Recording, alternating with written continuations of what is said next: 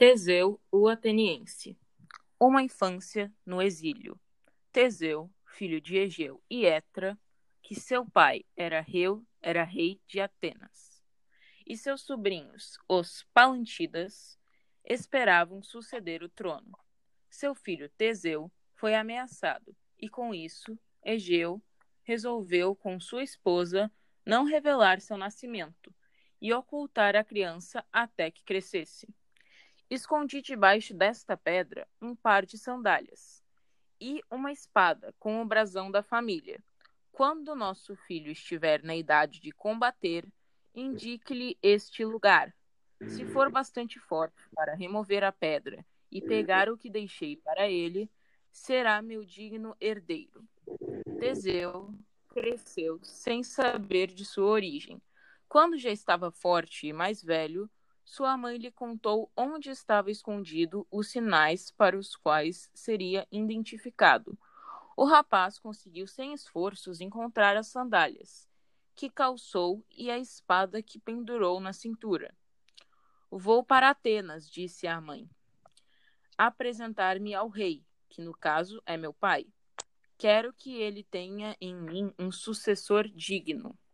Etra o deixou partir. Para chegar ao caminho de Ática, onde Egeu governava, tinha que passar por um caminho de terra entre dois mares, Istmo e Cortinto, Corinto, quer dizer, infestado de assaltantes, mas Teseu não se amedrontou. Atravessou primeiro a região de Epidauro, onde Perifetes espalhava o terror, Postando na saída das muralhas, o bandido liquidava os passantes com uma clava de bronze, tipo uma bengala. Ia atacando Teseu quando este, prevenido, agarrou a arma e no ar a, e no ar e a acertou no, na cabeça do adversário.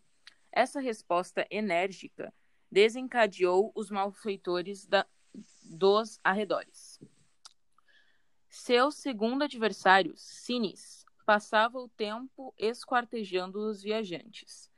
Vergava dois pinheiros até o chão, amarrava um pé e um braço da vítima no topo da primeira árvore e o outro pé e o outro braço na segunda, e soltava os pinheiros.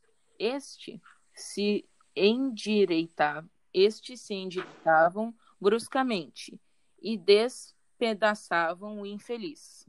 Ao ver Teseu, Cines lhe pediu que o ajudasse a vergar um pinheiro. O herói aceitou, mas quando o topo da árvore tocou o solo, largou-a. Cines foi lançado pelos ares e caiu estatelado no chão. Teseu não teve então nenhuma dificuldade para amarrá-lo às duas árvores e lhe infligir a mesma sorte que o bandido reservava aos viajantes. Cines foi, assim, o último a ser castigado com seu suplício. Teseu estava quase chegando a Atenas, quando, perto de Eleusis, foi recebido por um estranho anfitrião. Procurando Procusto, Procusto tinha a mania de deitar seus convidados num leito a cujo tamanho os adaptava. Quando os pés saíam da cama, cortava-os. Quando as pernas eram curtas demais, estirava-as. Advertindo sobre essa prática cruel, Teseu ficou alerta. Deixou o bandido se aproximar, agarrou-o e fez sofrer o mesmo martírio. Cada sucesso aumentava sua fama. Quando ele atravessava as aldeias, era aclamado pelos camponeses, finalmente, finalmente livres daquelas ameaças. Os ecos da coragem de Teseu precederam em Atenas. Um reencontro emocionante. Quando Teseu entrou na cidade, o relato de suas vitórias já havia chegado aos ouvidos do rei. Egeu se apavorou, pois podia perder seu poder e o trono. Medeia, refugiada em Atenas, reforçou esses temores. Ela queria que o trono, ela queria o trono para o seu filho. e o aparecimento de um herdeiro atrapalhava seus propósitos. Por isso, imaginou um plano para eliminar Teseu. Serviu-lhe uma taça de vinho envenenado.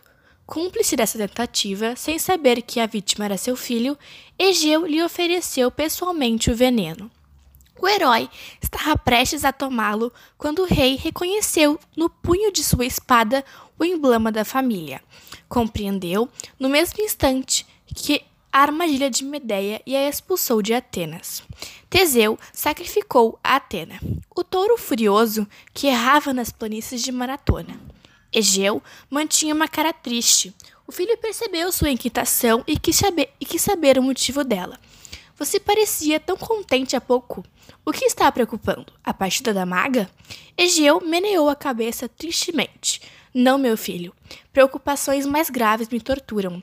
Um triste aniversário se aproxima, como acontece a cada nove anos.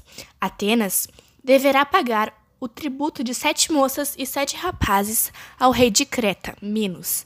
Seu filho, Adrogeu, foi morto perto de nossa cidade pelo touro de Maratona.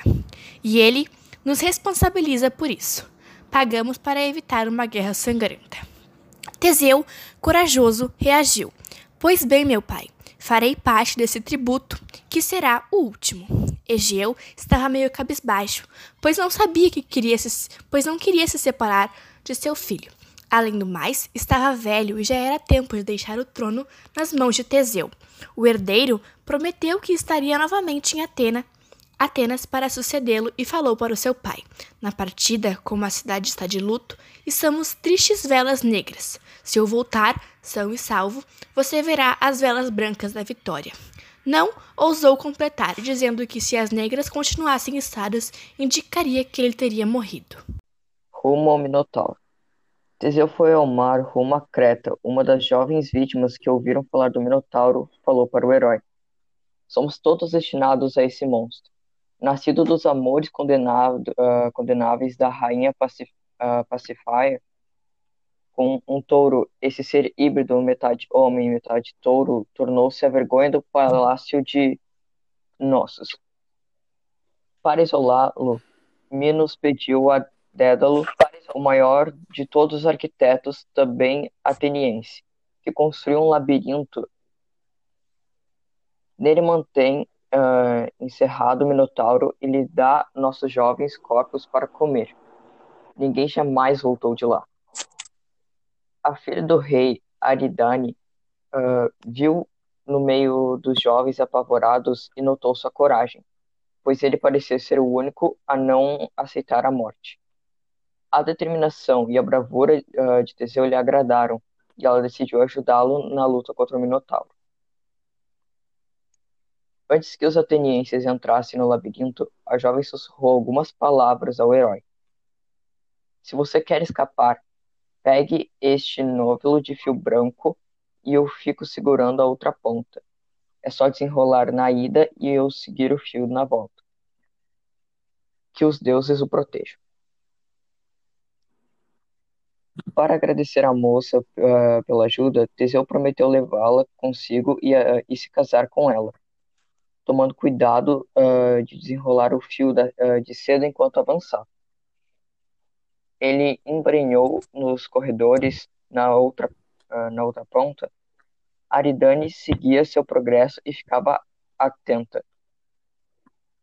De repente, o fio se agitou. Pronto, Teseu estava diante do Minotauro. O monstro atacou o herói, porém Teseu foi mais ágil, escapou e conseguiu arrancar o chifre e ficou na testa da besta. Com isso, o bicho perdeu muito sangue e foi morrendo. Graças a Aridane, Teseu conseguiu achar o caminho de volta.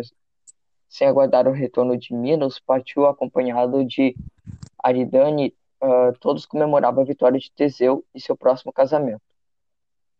Entretanto, Nossos, a notícia da morte do Minotauro e a fuga dos atenienses no labirinto, o rei Minos, furioso, trancou o arquiteto Dédalo e seu filho Ícaro.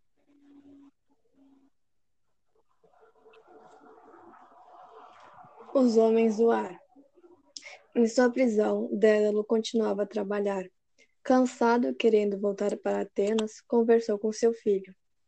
Minos pode nos fechar os caminhos da terra e das águas. Mas o dos céus permanece aberto. É por ele que iremos. Minos pode ser senhor de tudo, menos do ar. Tratou de inventar uma arte que proporcionava um homem a voar. Arrumou numa linha penas de pássaros, grudou todas elas com cera e depois as curvou de leve para imitar as asas dos pássaros. O jovem Ícaro ajudava desajeitadamente seu pai. Dois pares de asas saíram das mãos do artesão. Pai e filho se prenderam aos ombros. Antes de sair do voo, Dédalo falou: Mantenha a distância do oceano para que o ar úmido não torne suas asas pesadas demais. Mas também não vá muito alto, senão o calor do sol irá queimá-lo. Vou entre os dois e procure me seguir. O rapaz que ganhar um pouco de liberdade, afastando-se do guia. Vou mais alto, cada vez mais alto, na direção do sol ardente. O calor não demorou a amolecer a cera que unia as penas, e elas se soltaram. Seu corpo caiu pesadamente e desapareceu nas profundezas do oceano. Dédalo se virou tarde demais. Lá embaixo viu a água escura marcada por um ponto de espuma. Amaldiçoou seu invento e jogou fora quando chegou em Atenas. Um esquecimento fatal. A cidade aguardava entusiasmada a chegada de Teseu. Descansou um pouco numa ilha, pois os viajantes já estavam cansados. Porém, Teseu não queria mais casar com Aridane. Quis desmanchar o compromisso, mas não teve coragem de falar e abandonou a ilha enquanto ela estava dormindo. Ao despertar, a moça se viu sozinha, amaldiçoou Teseu e começou a chorar. Dionísio, que passava por ali, ficou emocionado ao encontrar a moça tão triste e no mesmo instante lhe propôs casamento. Aridane acabava de perder o herói, mas tinha encontrado um deus.